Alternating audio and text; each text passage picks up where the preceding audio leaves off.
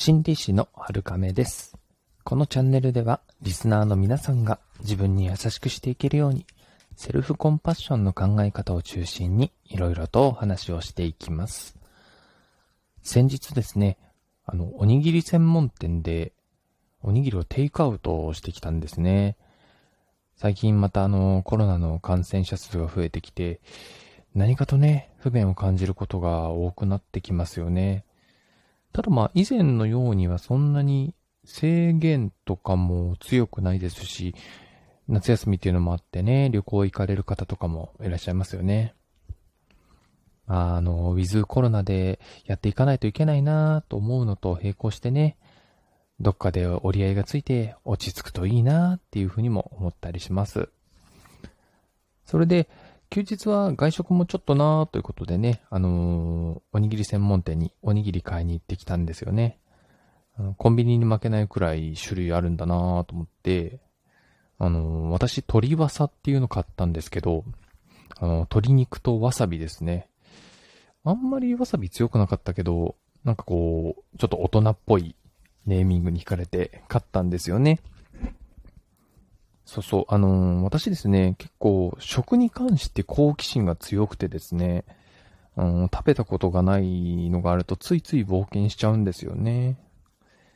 うん、体感的には半分くらいは外してるかなと思うんですけどね。うん、まあもう、もう一回でいいかなみたいな感じで。うん。でもまあ知らない世界にね、また出会えたなっていう喜びで、普段はね、良しとするようにしています。皆さんは、あの自分の好奇心で抑えられなくなるようなことって何かありますか？あったらね、ぜひ私にも教えてほしいんですね。何か私も興味持てそうだなと思ったらね、挑戦してみたいと思いますので、よろしくお願いします。さて、えー今日のメインテーマなんですけれども、HSP の考え方で注意してほしいことになります。えーセルフコンパッションのね、お話が一段落したのでね、ちょっと箸休めということで挟んでみました。えー HSP はいろんな書籍が出ていますのでね、あの、知識が広まっていっている一方で、本家の、あの、エレイン・アーロンさんの理論からずれたままね、広がっている部分も残念ながらあるんですね。で、えー、まあ、翻訳のね、書籍、まあ外国の、海外の、えー、心理学者さんなんでね、その翻訳を通したりとか、あの、拡散しやすい内容のものだと、こういったことはよくあるんだろうなとは思うんですけれども、まあね、あの、適宜ね、正しい知識を身につけていくことが大事だなと感じるところでもあります。それで、えー今日お伝えする注意してほしいことっていうのが、〇〇型 HSP という考え方です。具体的に言うと、広まっている言葉としては、外交型 HSP、内向型 HSP、HSS 型 HSP というものになると思います。まあ、こういった言葉がね、あのー関連書籍とかを通して広まっていると思います。聞いたことがね、ある方もいらっしゃるとは思います。ちなみに、HSS っていうのはですね、刺激を求めやすい気質傾向のことを言います。で、えーこの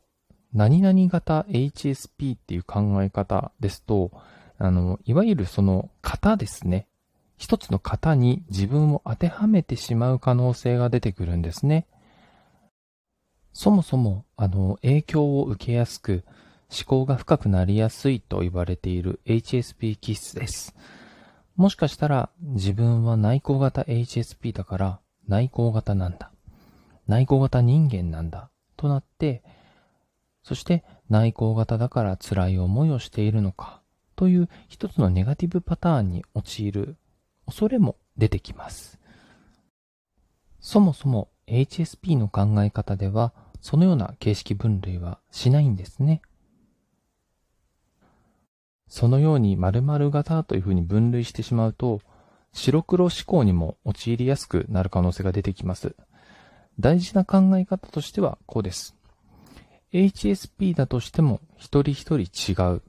HSP の性質で持っているものもあれば、持っていないものもある。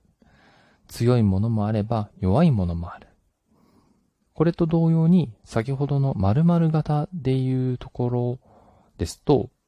内向性はどれぐらいあるのか、どういう時に内向性が出やすいのか、外向性はどれくらいあるのか、どういう時に外向性が出やすいのか、刺激を求める、あの HS、HSS ですね、最初のね。刺激を求める程度はどれくらいあるのか、どんなものに刺激を求めやすいのか、ということですね。すべての人が、すべての要素、あの、内向性、外向性、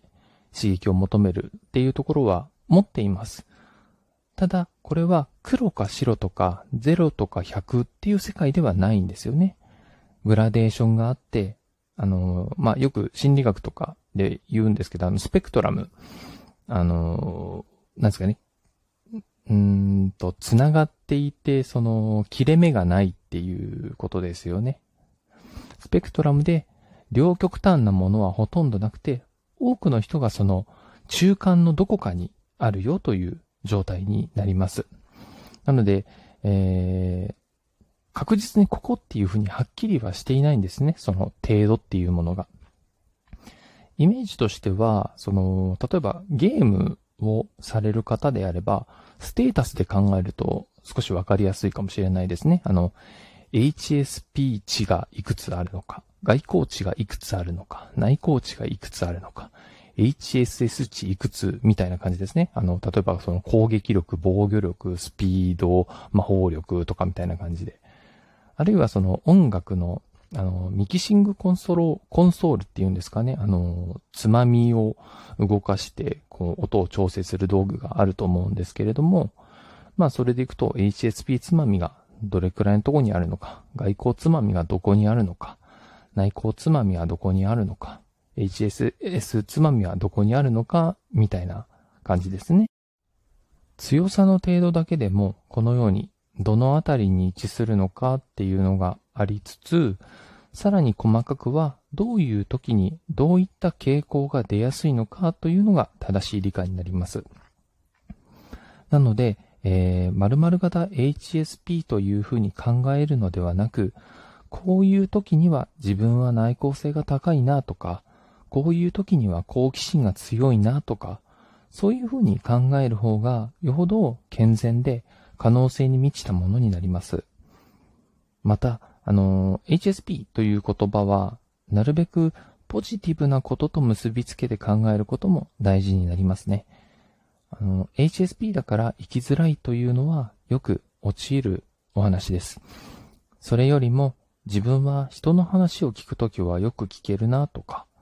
絵を見ているときはとてもたくさんこう、色彩とか、あの、なんですか、書き方のタッチとか感じられるなとか、音楽はすごく、あの、深いところまで感じられるなとか、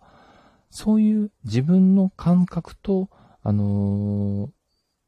まあ、外側のポジティブな出来事っていうのを結びつけて考える癖をつけてほしいなと思います。そうすることでね、あのーまあ、人間も、あのー、なんですかね、あのー、物でできてる生き物なので、えー、物理的な生き物なので、脳の神経があって、そこが強化されることで、えー、いい思考の癖がついていきますのでね、あの、なるべくそういうふうに考える癖をつけてほしいなと思います。でもね、どうしても辛く感じる時っていうのはあると思います。あの、残念ながら、あのー、やはり HSP さんにとって、あのー、社会環境っていうのは結構その、割とね、えー、鈍感で、えー、外交的な方がうまくいきやすいようにできているものが社会になりますので、正直、あの、HSP さん外でいろいろ活動されてたりすると、しんどいなって感じる時もあると思います。そんな時はね、あの、お伝えしてきたね、セルフコンパッション。自分にね、これを使って優しくしていただけるといいのかなと思います。今後もね、引き続き役立つ、あの、お話をね、していきたいなと思いますので、えー、今日のお話もどうかね、参考にしていただけるとありがたいです。今日の放送はいかがでしたでしょうか、えー、また、いいねやフォロー、コメント、感想、質問などもいただけると嬉しいです。今日も皆さんが自分に優しく荒れますように、心理師の春亀でした。またお会いしましょう。